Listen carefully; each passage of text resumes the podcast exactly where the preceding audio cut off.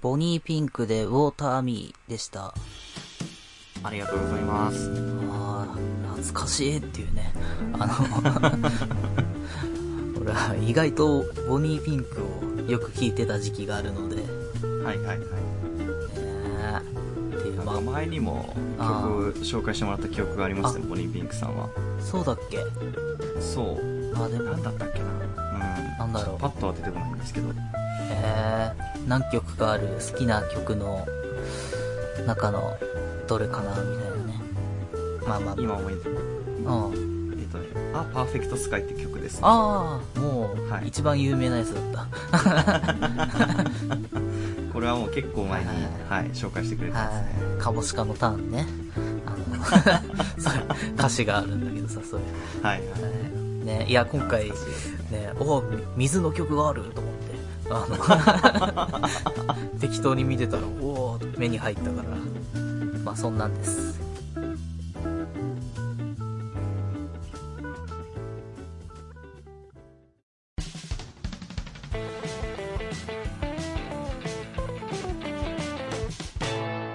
パイロットおじゃん。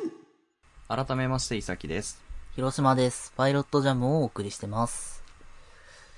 いやー、今週、というか、まあまあまあ、なんかね、ちょっと僕仕事の方で、バタバタしてたというか、うーん、なんかまあ、あんまこういうの細かく言うのもなんだなと思うので、あれですけど、まあ、うんうんうん。なんかいろんな調整があって、僕がやってた仕事を、えっと、はい。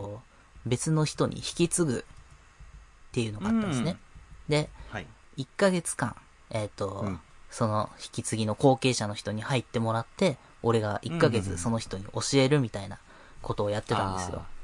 引き継ぎムーブね。そう、ん。で、まあまあまあ、それは普通にやってて、この間それが一段落して終わりまして、うんうん。いいじゃないですか。それの最終日、うん。ね、この間行ってきたんですけど、したら、えっと、その、いつもよくしてくれた先輩が、あの、現場にいて、あ、おはようございます、つったら、あ、おはよう、ちょっとごめん、携帯なくしちゃってさ、つって、今、今ごめん、ちょっと、探してるからごめん、みたいな。多分タクシーの中で落としてきたんだよな、みたいな。ごめんね、ちょっと今。せませあ、はい。うんはい、みたいな。俺はそこ何にもできないね、本当にあれ。電話かけましょうかぐらいの。まあでもその場に一応古希の電話があったからそうさ。だね。もうかけてるだろうしね。そうそう。んいやー、みたいな、これ、あれ、ちょっとこの GPS ってこれどうやって見んのかなうわー、パスワードわかんねーとか言って。あー、ちょっと俺もわかんないなーとか。みたどうしようもな。ないね。うん最終回で今までで一番ないぐらいのイレギュラーの事態に陥ってて。えしかもー、みたい番組ないじゃないっていうな。そう。で、途中で GPS 見つかってみたいなことをあやってみたいな、そう。で、俺は俺でさ、最後のさ、あの、引き継ぎだからさ、今まで以上に事細かに教えないとっていう意識もあるからさ。あ。そうだね。たもうこれで終わりだから。そう。その先輩のなくしたスマホも気になるし、とか思いながらさ。その引き継ぎの人に教えつつ、とかって、その日うんやってたのね。で、はい。あのーとりあえずそのリモートの打ち合わせ終わって、じゃあこれから作業始まりますっていうタイミングで、広島くん、一緒にちょっと、携帯探しに行ってもらっていい？みたいな。ちょっとついてきてもらっていい？みたいな。はいはい。人手が欲しいからね。そう、んじゃあはい、もうもちろんです、つって。だから俺はとりあえずじゃあ、あの、引き継ぎの人に、じゃあこことこことここをやって、みたいな。で、できる範囲でちょっと進めといてもらって、じゃあちょっと俺ちょっと行ってくるね、とか言って言って、うんうんうんうん。えー、そのスマホ探しに行ってさ、二人で。はい。そう。で、随分と、GPS が見つかったのが、その、その局から、まあ、ちょっと離れたぐらいのところで、あ、なるほどなるほど。いけない距離じゃないと。そう。したら、あの、GPS だとこの辺なんだけどなーとかって言いながらさ、で、うん音を鳴らすっていう設定があったから、それをやってんのよ。で、でもさ、あの、なんていうの、車の通りがすごい、あの、たくさんある道だったからさ、うんいやー、うんうんうんわかんねえな、みたいな。と、あの、鳴ってんだろうけど、その車のビューンみたいなのでさ、そう、わかんないなとかって思ってたら、なんか、うん。なんか、高い音が、キンキン鳴ってる？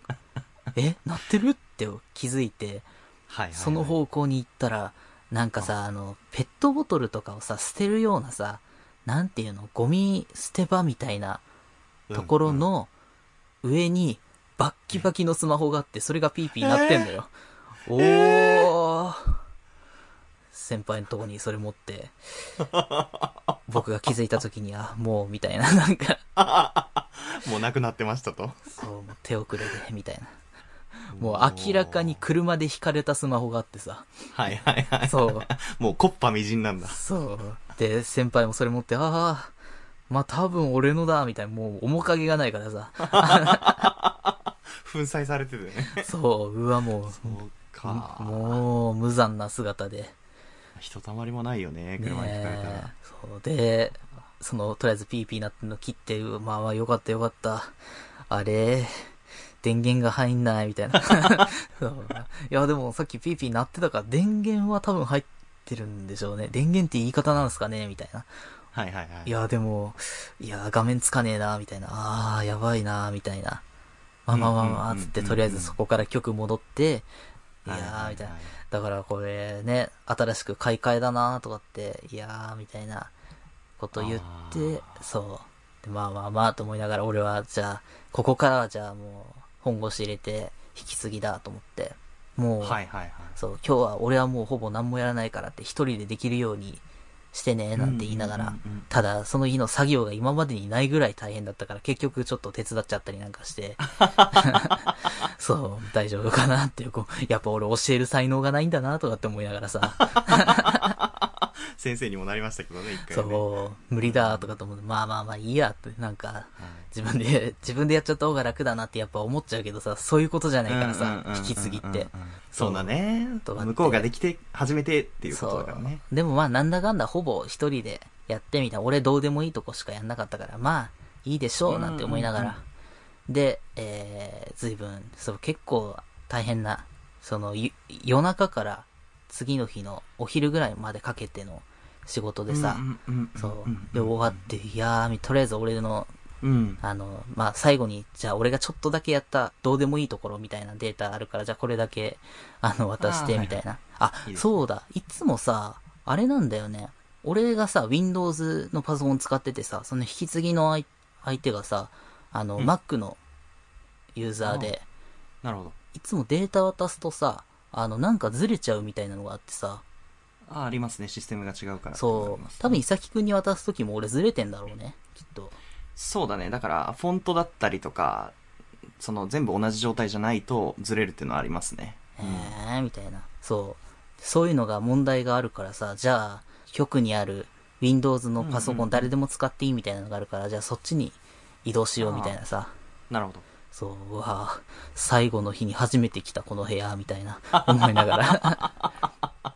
で、まあまあ、だからそのパソコンだから、いつもそのメールアドレスというか、あ、LINE で、あの、送ってたんだけど、まあまあまあ、この知らないパソコンにそれ入れらんないから、じゃあ直接、あの、USB で渡してみたいなことやっててさ、大丈夫でしょって。じゃああとはもう一人で、来週からする、ことは何もないと。そう、ん。頑張ってね、なんつって。うん。で、その先輩もさ、いや、本当ありがとね、みたいな。あのー何ヶ月もやってくれて、みたいな。で、俺も、うわーみたいな、ちょっと寂しくなるな、みたいなテンションでさ、そうだね。そこでやっぱ、俺のこの、なんていうの、寂しいモードにスイッチが入ってですよね。うわー泣いちゃいそう、とか思いながら。はいはいはい。そう、うわーまあでも、ありがとうございました、とかって言って。いやー、つって、じゃあ、つって別れてさ、曲離れてって、はあ、みたいな、ここに来ることももうしばらくないんだな、なんて思いながら。ああ、寂しいですね。そう、いやー、あー、いろんな思い出があるな、なんて思いながら。うん。で、昨日、ちょうどスマホを見つけた場所が見えてきたぐらいのところで、あ !USB 渡したまんまだ俺って思って。引き継ぎ用のね。そう。だからそこでその場で電話して、あ、ごめん、あの、USB あるあ、ありますつって。あ、ちょっと取り替えるわって言いながら、その思い出の道をスタスタと。と。ハイパーダサいね、それはね。まあまあ、格好つけて出てきたんだけどさ、俺。頼んだよ、とか言って。来週からはね、一人でやるんだから。からの、あ、ごめん、USB 忘れちゃってさ、っていうの。そうですそか。う。で、俺もうその局の人間じゃないから、中入れないから、ごめん、あの、外までちょっとも持ってきてもらっていいかな、つって。もうねあ入館証はい返しちゃってみたいなそう。あ、じゃあちょっと今下行きます。ごめんね、ありがとう、ありがとう、とか言って。うん。無様でしたね。いやー、まさかそんな展開になるとは全く思ってなかったんでね、綺麗に決まったいい話かなと思ってたんですけどね。いや、集大さらしてくださってありがとうございます。あー失敗した。パイロットおじゃん。最近3ヶ月に1回ぐらいで、あの、じいちゃんばあちゃん家に帰ってるんですね。ほう。で、その理由が、あの、ばあちゃんがちょっと最近、記憶が飛びやすくなってるというか、えあの、まだ70、いくつだったかな？前半なんですよ。ー、で、あの、すごいピンピンしてて、あの、ものすごい、なんていうんですかね、ああの、元気だったんですけど、うん。ここ数年でものすごいその、いわゆる認知症というか、地方の症状が出始めまして、はい。で、僕はあの、大学1年生の時に、はい。えっ、と、まあ、一緒に1年間住んでたっていうこともあって、その、要は、元気なばあちゃんの、あの、記憶がすごい脳裏に焼き付いてるんですね。で、ただ最近どうやら母親とかの話を聞くと結構そのスピードがどんどん速くなってるみたいな話を聞いててでえ一応僕もちょっとなんていうんですかねその一緒に1年間過ごしたりとか元気なばあちゃんを見てきたのでなんかなるべくその顔を出せるんだタイミングで出していこうと思ってうん。定期的に通うよ通うようにしてるんですよ。でうん。1泊2日して帰るみたいな。でなんかそのばあちゃんの認知症というかの症状が始まったのが本当にここ数年だったんですけどうん。あのその時ちょうど僕がそのファーザーっていうアンソニー・ホプキンスっていうね俳優さんがやってる話題の映画があってでそれがそのまさに認知症を、うんうんえー患者の視点から撮ったっていうちょっと意欲作だったんですけど。あ、そうなんだ。そうそう。なんでいわゆるケアをする側の人間じゃなくてうんどんどんその自分の記憶がごっちゃになっていってわけわからなくなっていくっていう役をアンソニー・ホプキンスが演じたんですけど、あのその主役のおじいちゃんのキャラクターの名前もアンソニーなんですよね。だからうん。後半映画見てると本当にアンソニー・ホプキンスがどんどんその地方が進んでいってる感じになっちゃってるというか。でいわゆるそのアンソニー・ホプキンスの視点で見てるので本当に何が正しいのかもう本当分からなくなっちゃうって映画なんですよ。なるほどね。なんか、最近あれだよね。うんうんうん認知症の人が書いた地図だっけな。なんかそういう商品が最近、あなんか異異世界感があるみたいなさ、売りでさ、はいはいはいはい。あれ地図だったかな。なんかそんなの、うん、ちょっと見たなと思って。そういうのがあるっていう、ごめん。あ いやいや全然全然。いやなんかその映画見てて分かったんですけど全然自分は正気を保っているっていう自覚のままうんいろんなことを間違えてるって指摘されるってものすごい怖いなと思って。あ そう例えば娘さんだと思ってずっと登場してきた人が実はヘルパーさんだったとか。あ、はいはいはいはい。あとは娘さんが実はもう存在していなかったみたいなとなるほかど。自分の家だと思って帰ってた場所が実は病室だったとか ちょっとずつ小出しになっていくんですよへー。本当の情報が。でもそれが怖くて怖くて。うん なんで僕はちょっとその映画をばあちゃんがそういう風になっていくっていう過程で見てたのでうんあもしかしたらばあちゃんが見てる景色ってこんな感じなのかもなみたいな。その断片的に自分の正しいと思ってる記憶が存在してるんだけどあそれをどんどん否定されていくみたいな。あ。で何が本当かわからなくなっていってる状態に今いるんだろうなって思って。はいはいはい。めっちゃ怖いだろうなと思ったんですよ。そうだね。叙述トリックだらけだもんね、それ。そうそうそうそうそう。だからもうずっと広島くんと喋ってるみたいな。そのだなもう 誰が？説明できないんだけど。いや僕が広島くんと喋ってるみたいなね。その感覚というかその要は細かいところをいろんな人から指摘されてる感覚というか辻褄が合ってないだったりとか 俺そんなに指摘するいやいや、冗談だけど、そのなんかうん分かりやすいイメージとしてはそうよ。だから、自分が正しいと思ってる情報も、あうんれそれ昔そんなこと言ってなかったよとか、前その話、もうしてるんじゃないみたいな。あの感覚、はいはいはいはいラジオの時ちょっと恥ずかしくなる感覚ですよね。あこの話もうしてたかみたいな。はいはい、あるね。あの感じを常に感じてるっていうのは、えーちょっと怖いなって思って。でいやー、ちょっと、その映画見てからちょっと僕は認知症のその人の、人には、もうなるべく、なんていうんですかね、まあばあちゃんとしか会ってないですけど、もう、初見の、要は、初めてその話を聞きましたよっていう体を絶対に取ろうと思ったんですね。そうそう。で、この前、つい最近帰ったんですけど、ちょっとそのしん、なんつうかね、手法の症状がすより進んでて、3分に1回ぐらい同じ話をするようになっちゃったんですよ。ー。だから例えば、リピート晩ご飯、だからメメントみたいな、クリストファー・ノーランの映画のメメントというか、その記憶を3分しか保てなくて、3分後に何をしたか忘れちゃうから、自分の体に入れ墨を入れたりとか、えーメモ用紙を必ず書いたりとかで、忘れないようにするみたいな。まあ、だから本当に呪術トリックというか、ほ、本当のことが語られないまま、その人の視点で物語が進んでいくみたいな感じなんですよね。えで、ばあちゃんも多分そうなってて、例えば、単語に反応してその自分の思い出話を喋るんですけど、例えば、そうだな、なんか休みの日何してるのみたいな話になって、そうだね、まあ今リモートだからそんなにどっか出かけたりとかはしないかな、みたいな話をすると、ばあちゃんが、あ、出かけるで言うと、私、働いてた時は会社の保養所が全国にいっぱいあって、みたいな。で、その、例えば夏だったら北海道に行って涼しく過ごしたりとか、すっごい楽しかったのよね、みたいな話をしてくれて、ああ、それはいいね。なんか、羨ましいな、みたいな。特になんかお気に入りの場所とかあったの？みたいな。そしたら、あーまあやっぱり山が近いところとか、海が近いところとか楽しかったわ、みたいな話をして一旦会話が終わるんですよね。で、終わって、で、テレビ見ながら、なんかまた山とか川の風景が流れてきて、そうすると、あ、私、昔は保養所に行って、海とか川とかあるところに行ってたんですよって。で、あ、そう、もう僕はもう一回されてるから、あ、多分きっと北海道の話をしたいんだろうなと思ったから、あもしかしてじゃあ夏とかは北海道とか行ったの？みたいな話をしたら、そうなのよ、北海道がもうほん、とにかく良くて、みたいな。っていうのの繰り返しをずっとやるみたいな。ごめん、俺今さ、めちゃくちゃ怖かった部分があってさ、それが、はいはいはい。おばあちゃんが本当にそう言ったのか分かんないけどさ、あの、うんうんうんえっ、と、保養所に行ったんですよって言ってたけど、何敬語で言われたの？それ。ああ、だからうちのばあちゃん言葉遣いすごい丁寧な人だから、あーそういうことか俺に対しても敬語で言うっていう。ああ、そうそうそうそうなるほどね。そうそうそうそうともう、誰と喋ってるのか分かんなくなっちゃったのかなと思ってさ、あいやいや、今俺。さすがに俺のことはまだわ分かってるんだけど、うん何を話したかは分かんないんあだよね。、そう、俺もそれす、うわ、やばい。俺、それも俺じゃない人と喋ってるみたいな。多分それその次の段階だよ、多分ね、地方とか認知症の。そうそうそう。うわ、いや怖ーだから一応僕の名前呼んでくれるんですよね。はいはいはい。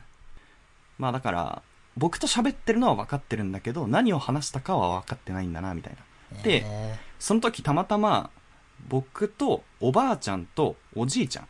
おじいちゃん元気なんですよ。だからばあちゃんの症状が進行してるのは分かってるんだけど、じいちゃんはどっちかっていうと、あの、もういつも通り過ごそうっていうスタンスを取ってるので、ーうん。特にばあちゃんのその会話の繰り返しとかに関してはツッコミを入れないっていうスタンスを取ってて。ええ。で、おばさんもその日来てたんですよ。僕に会うために。そう。うん。で、おばさんはどっちかっていうと、母親なんで、おばあちゃんが。はいはいはいはい。自分の母親がそういう風になってるのがちょっとしんどいみたいで、なるべく同じ話題に。にならないように話題を変えていくんですね。そう。あまあ、そんなことより、みたいな。ね。なんか最近、まあ、ばあちゃんは囲碁やってたから、囲碁とかどうなのみたいな話とかにしてずらしてってやってたんですけど、なんか僕は、なんか、なんていうんですかね、なるべく初見を保とうと思って、その1日半ぐらいずっとその、同じ話を、はい同じ、初めて聞いたようにずっとやってたんですね。はいはい。で、そしたら、なんか、何かに似てるなと思って、この構図と思って。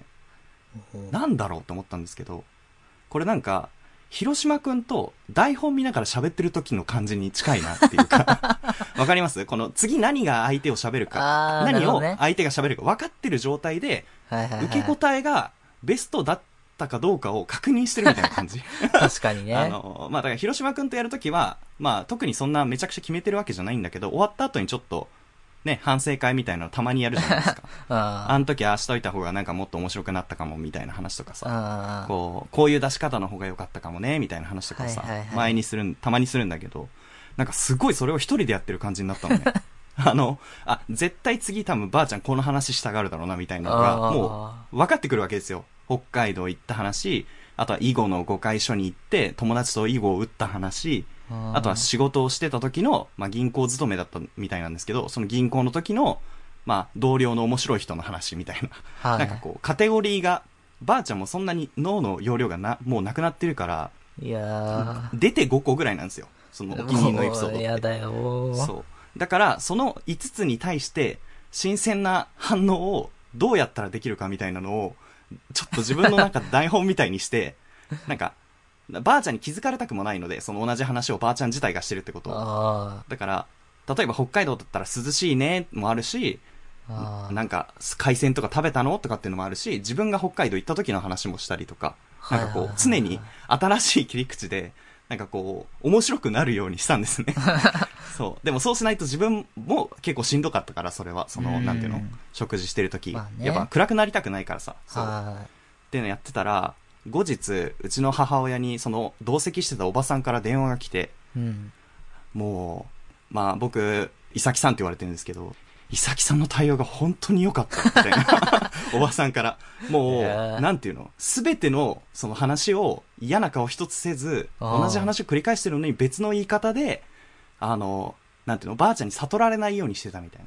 え実は僕はそのファーザーを、そのおばさんにも勧めてたんですね。おばさんも映画好きで、結構おばさんとは映画の話をよくするので。あの、もし、ばあちゃんの認知症が進んじゃった場合は、ファーザーみたいな感じで対応できたらいいよね、みたいな話とかを、もともとしてて。そう。だから結構ばあ、おばさんは僕のその意図をかなり組んでくれてたんですよね。だから、もう、もうベタ褒めみたいな。で、僕はその、身内には全くこのラジオをしてるって話はしてなかったんですけど、い。ああ、こうやってラジオが生きるんだと思って。あ。そうだね。そうそう。しかもむしろその、誰も傷つけない方向でというか、なんか、単純に自分が楽しむため、かつ、周りの雰囲気も和やかにし,、ながら、なんかこう、解決しない問題をこう、ちょっとまあ、なんていうの？先送りにするみたいな。なんか、あ なんか難しいテーマなんですけど、そう。で、あ、話の話術の幅、まあそんなないですけどね。ないんだけど、いやいやいやその話せるときに考えることが増えると、こういうふうになんか険悪なムードとかを回避できるんだなというか。で、おばあちゃんすごい楽しそうだったんで、ああなんか、すごい、僕多分、そう、そういう、ケア系の仕事とかやってもなんか、まあまあな、まあまあ、まあまあなけ成績出せそうだなとかって思いながら。すげえ。まあ、身内だからね。そうね多分、その余計にね、あの、気持ちが入ってるんだと思うんですけど。うん。そう、まあ、だから、もし、認知症がね、進んでいる方が家族にいる方とかは、おちょっとファーザーと、あと、ポッドキャストを撮ることおすすめですね。これは、これはね、ちょっと、僕なりの曲解なんだけど、うん。でもちょっとその、なんていうか、いいかもしれないですよ。うん。いや、普通にね、過ごしてたらそんなこと考えないもんね、別に。そうだね。考えたとしても、多分、いけないよな。うん。そうなんだよ。だから、そもそもさ、なんか、おかしいじゃん。同じ話がさ、何回も繰り返される短い時間にっていう、んその特殊な状況が日常にないけど、僕からするとなんかコント取り直してるみたいな感じなんですよね、だから。いわゆる台本があって、絶対にボケてくるんだけど、この話にボケがないっていうことが分かってる状態というか。もう、そうだねの。ボケっていうのもただまあボケっていうか、ただの事実が羅列されるっていうだけだから、はい。聞いててしんどいから、はい。なんとかしてそれをちょっとこう、面白おかしくできないかな、みたいな。うんそのまあ、広島くんのよくその別の角度をつけて喋るみたいなことなんだと思うんだけどさ。そうそうそう。とか、聞いてない情報を聞き出すとか、みたいな。はいはいはいはい。そう。なんか、あ、これは多分、なかなか、まあやってきたからあれだけど、やってなかったらかなりのストレスだっただろうなと思って。ああ。そ、そううね。生きた生きたラジオが生きたと思って、よかったじゃん。やっててよかったなと思いながら、そうそうっていうね。へ え。いや、まあ。まあちょっと悲しいんだけども、うんちょっとまあ、救いもあったっていう、そんな感じでしたね。いやーすわーす、でもすごいね、偉いな、伊崎くん、それは。いやー、いやね、前に僕あの、高齢者の方はね、はいあの、電子機器使えるようになれやっていう発言をして、まあ、物議を醸したんですけど、はいはいはい。あのーやっぱり、ね、あの、それはやった人にしか言えないというか、やっぱ、なんか、介護職の方とかさ、うん。やっぱ半端ないなと思いますね。なんか、なんていうの、む、無理ですね。なんか、同じ目線に立つことなんて多分できてないだろうし、それをずっと四六時中、そばでね、同じ話を聞いてあげたりとかっていうのはさ、なんかもう、ちょっと、僕らの想像の遥か先を、やった人にしかわかんない何かが多分あるんだろうなと思ってさ、そう。そうだよね。だから芸人さんでヘルパーやってる方とか、なんか EXIT のりんたろーさんとかやってるみたいな話とか聞いたけど、多分、そういう風にして、こう、な同じ話が出ても面白おかしくしたりしてんのかなとかってちょっと思いましたね。いやー、すげえな。っていうね。いやー、ただちょっとばあちゃんが、そのあ、あまりに進行が早いんで、えー、やさだ。っき広島くんの言ってた、その、いわゆる、誰と喋ってるのか分かんなくなるのも時間の問題かなとちょっと思うかなあー。俺さっきそれすげえ怖かったよ。ええー、と思って。意味、意図せずね、ちょっと恐怖感を与えてしまったんだけど。え。そう。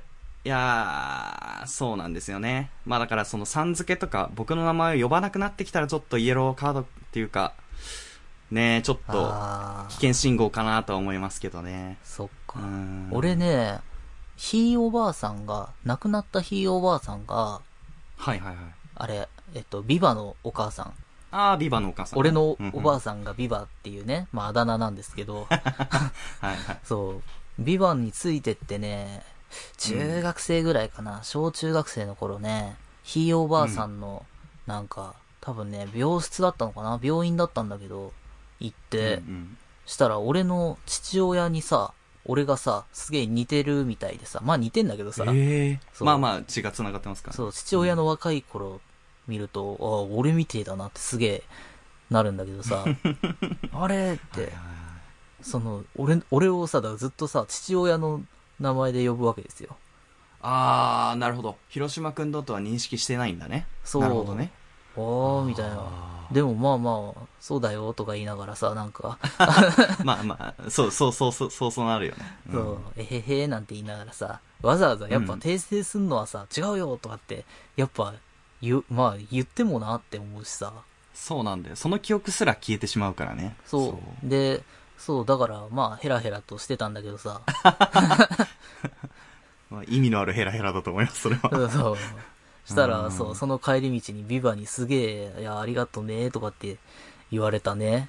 あの、あそう、そこで、そう、いや、違うよ、とかって言ってたらさ、うんやっぱ、ねえ、そのひいおばあさん的に、なんか、あれかな、とかって、うんなんか子供心にやっぱ思いますもんね、そういうのって。そうだね。悲しい顔をしてしまうことは想像に難くないというかね。そうそうそう。だから、ね、ずっと乗ってた、それは俺。ああ。なるほどなそれでも広島くんはやっぱりそこは素晴らしい判断と対応だったと思いますね。ねえうんでもやっぱ俺ビ、ビバがボケちゃったら嫌だな まあ、わかんない。いつか来る話だからね。いつかはわからないけど、でもまあ、その、必要な嘘もあるなとは思いましたね。うんそっか。でもね、あそれで言うと、のであれば。うん。そう、ビバはね、あの、数読とかね、パズルゲームとかをすげえやるからさ、あの。そう、なんかスマホのさ、そういうさ、パズルゲームとかをさ、めちゃくちゃ何個も入れててさ、毎日全部のあの、なんていうの？えーデイリークエストみたいな？なんか、ああ、はいはいはいはいはい。そうやってその日の結果というかね。そう、あーみたいな。今日ね、一番難しいレベルのやつが今日のやつ解けないみたいな。そんな俺も解けねえよとか思いながら。それは無理じゃないみたいな。もうめちゃくちゃ元気じゃないですか。そう。だからね、あれやってる限りは多分、まあ、ボケないんじゃねえかなって俺は勝手に思ってんだけどさ。うーん、そうですね。ねまあ、一般的な、その、レッドラインというか、まずい、その、いわゆる、地方が住みすぎると起こることとしては、その、家に帰ってこれなくなるとか、ああとは、料理の味付けがひ極端に下手くそになるとか、その、わからなくなるみたいなんであ。すよいやいや、ビバのカレーは絶品ですよ、全く。いや、なんか、やっぱ食べられるうちに、味わっておいた方がいいし、あ進み始めてしまうともう、いわゆる完全に直すことは不可能だから、ーえー、あとはもうその速度に寄り添っていくことしか我々にはできないっていう。えー、感じなんですけどそうか。でも。まあで、も、どうなんですかね。僕はなんか楽しい記憶がちゃんと残ってるだけ良かったかなと思いますね。うん、なんか、あ、まあそうだね。そうそうそう、なんか幸せな、まあ、終わりに向かってる感じがすごいするんだけど、でも、えーその、囲まれてる記憶たちがさ、鮮やかなものであれば、その中で生き続けることになるわけだから、詩的ですね、ねそれは随分と。まあ、それはいい。まあ、ファーザーもそんな感じだったんですよ、本当に。えー、そう。まあ、最終的にそれを自分で自覚するところまで行って、物語は終わるんですけど、えー、めっちゃネタバレするんじゃん。いや、でもその根幹的な部分じゃないんですよ。あの映画はなんか、結末がどうだからどうっていうわけじゃなくて、うんその過程の部分を、その同じ目線で見ることの方が大事だと思うからあ、、そう。いや、ぜひ見てほしいですね。ええーこれ何どうせき気づくんだろうなって思いながら見んの？それわかんないけど。あ、てか本人もちょっと気づいてるの、最初から。あ、そうなんだ。そうでもそれを気づかないように自分で言い聞かせてるって感じかな。えぜひ、映画と合わせて、ポッドキャストも やってみましょうってことですね。えー、はーい。パイロットおじゃん。じゃあ、曲です。うん。うん。まあ、僕はそんなに締めっぽい話としてこの話をしているつもりはなくて、なんか、なんですかね。こう、こういうスキル、スキルっていうとあれですけど、まあ、まあまあまあ。こういう対処法があって、あれば、その、なんか、こう、薄れていく記憶も、まあ、楽しいものとして、楽しい時間をす過ごすこともできるっていう、まあ、感じの結論なんですけど、なんかうん、北海道の話も出たんで、ちょっと僕の好きな水曜どうでしょうって番組で流れてた曲で、まあちょっとその、まあ旅人というか夢というかみたいな、はいはいはいはい。ね、そんな要素がいっぱい入ってて、なんか素敵な曲があったんで、多分広島君もこの感じ絶対知ってると思うんですけど、えー、お送りしたいと思います。えー樋口良一さんで、6分の1夢旅人2002。